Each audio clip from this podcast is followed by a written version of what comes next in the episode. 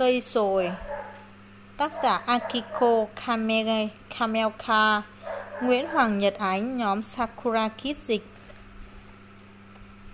Xuyên qua cánh rừng nọ có một cây sồi nhỏ mọc trên cánh đồng. Năm nay là năm đầu tiên cây sồi ra quả.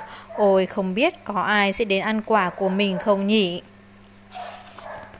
Thế rồi có một con sóc đi đến. Sóc ơi, nhất định cậu phải ăn thử quả của tớ nhé. Chắc chắn là sẽ ngon lắm đấy. Ôi đâu đâu, sóc cắn thử một miếng.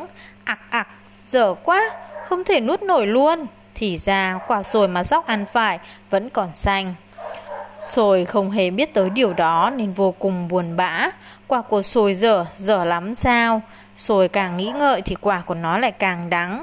Quả sồi vừa đắng vừa cứng, dù có nấu, con nướng cũng không thể nào ăn được. Muông thú trong rừng ai cũng cứ hát như vậy mãi. Chẳng mấy chốc cây sồi không ra quả được nữa. Một vài năm trôi qua, có một anh sóc sẽ ngang qua khu rừng tuyết đang tan. Ôi cây sồi này to quá, hay là mình sống ở đây luôn nhỉ? Trên thân cây có một cái lỗ vừa xinh, mình sẽ có một cái nhà tuyệt ở rất tuyệt ở đây, nhưng trước hết mình phải nghỉ chút đã. Sóc vừa chui vào trong cây, trong cái lỗ, nghỉ thì bỗng dưng